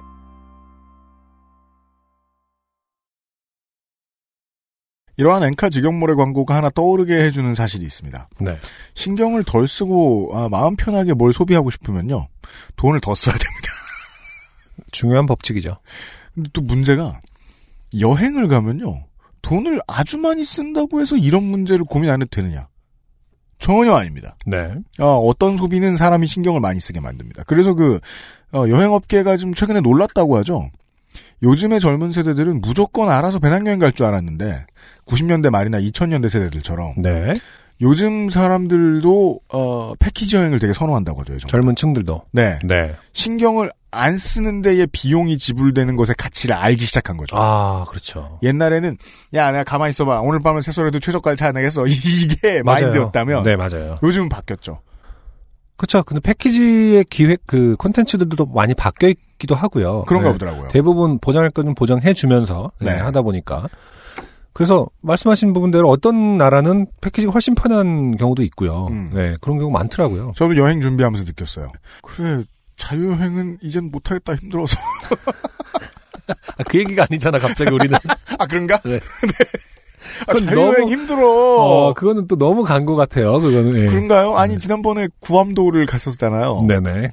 구암도만 해도 편하더라고요. 음, 자기 차를 몰고 다니면 그 미국 법이라는 게 도로법이라는 게 그렇게 뭐 어렵지도 않고 너무 네. strict하지도 않고 네, 그렇죠. 그냥 가고 싶은데 가고 치안도 나쁘지 않고 네. 괜찮았는데 생각할 게 많은 동네에 가면 아, 그렇죠. 혼자 다닐 수가 없거든요. 말도 음. 안 통하는 곳에 가면 네. 머리가 너무 제가 요즘 그 생각에 떠나지가 않아가지고 요즘 네, 예- 한번- 여행 계획하고 계신 거예요? 예 계획만 지금 몇 달째 하고 있어요.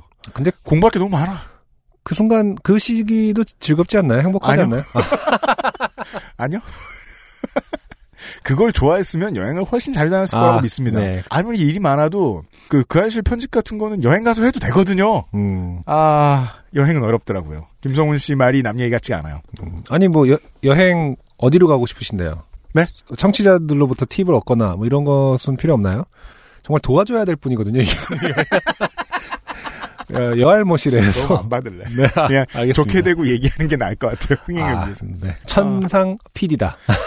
컨텐츠 검색을 어, 혹시 알아 좋은 거리가 나올지? 아, 탈락자 사연 하나 더 있네요. 아 그렇군요. 땡땡 교씨가요. 그냥 훅인데요. 근데 탈락자라는 워딩도 음. 어 바꿔야 될 것 같아요. 탈락자라고 해서 굳이 소개하는 게 되게 알로니컬하지 않습니까? 그래서 어. 원래 주요 탈락자 이렇게 아. 써놓죠. 예.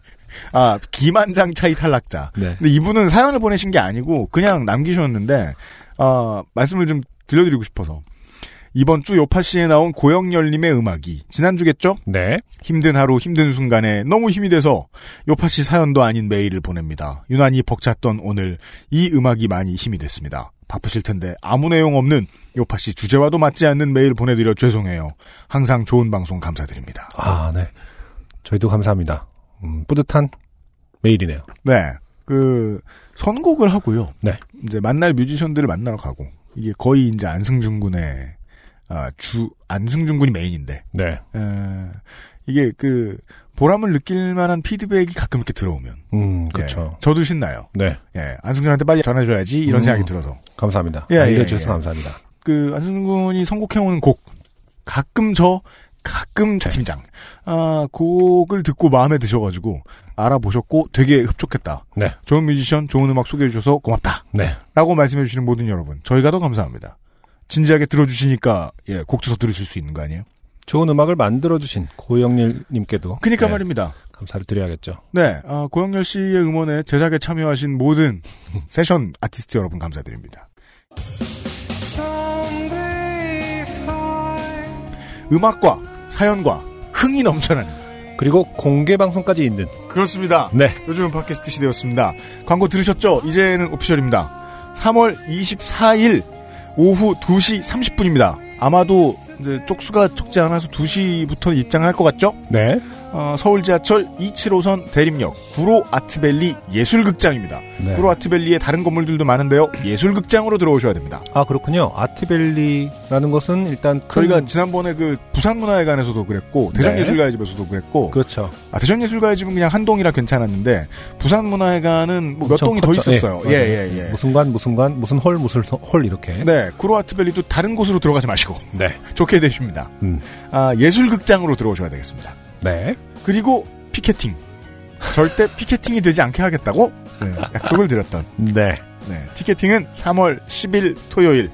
얼마 안, 남, 안 남았군요. 네. 3월 10일 시간이 날. 얼마 남지 않았습니다. 네. 3월 10일 토요일 오전 11시에 늘 그랬듯이. 토요일 오전 11시. 네. 어, 정오가 되기 1시간 전에 액세스몰에서 예매를 시작하도록 하겠습니다. 네. 네. 서버는 일시적으로 확충해 줍니다만은 서버 회사에서 어, 최선을 다할게요. 최선을 다할게요. 살려주십시오. 어, 3월 24일 오후 2시 30분에 1년 4개월 만에 서울에서 뵙도록 하겠고요. 아, 그렇군요. 네. 가장 최근에 서울에서 있었던 XSFM의 공개 방송이 소라소리 100개 공개 방송이었어요. 아, 그렇죠. 예, 네. 한동안 서울에서 일이 없었어요. 맞아요. 저희들은 거의 뭐 워크샵으로 쓰기도 하고 그랬는데 아, 서울에서 공개 방송입니다. 또 그 다음 공개 방송이 언제 있을지 저희가 지금 서울에서 예측하기 힘듭니다. 자, 그리고 이번 공개 방송의 콘텐츠들을 말고 내용들을 조금 조금씩 공개하겠죠. 그렇죠. 네, 포스터라든지 네. 아, 오디오를 통해서도. 네. 네. 어, XSFM의 페이스북 페이지와 트위터를 통해서도 공개를 하겠고요. 네. 그리고 어, 다른 방송에서도 계속해서 광고를 할 겁니다. 조금 조금씩 실체가 드러나도록 힌트를 드리도록 하겠습니다. 어떤 분들을 만나뵐 수 있게 될지 궁금해 해 주십시오. 저희들도 여러분들 중 누구를 뵙게 될지 궁금해하고 있겠습니다. 194번째 요즘은 팟캐스트 시대 시간을 접습니다. 안승준과 UMC였습니다. 안녕히 계십시오. 감사합니다. XSFM입니다. P, O, D, E, R, A.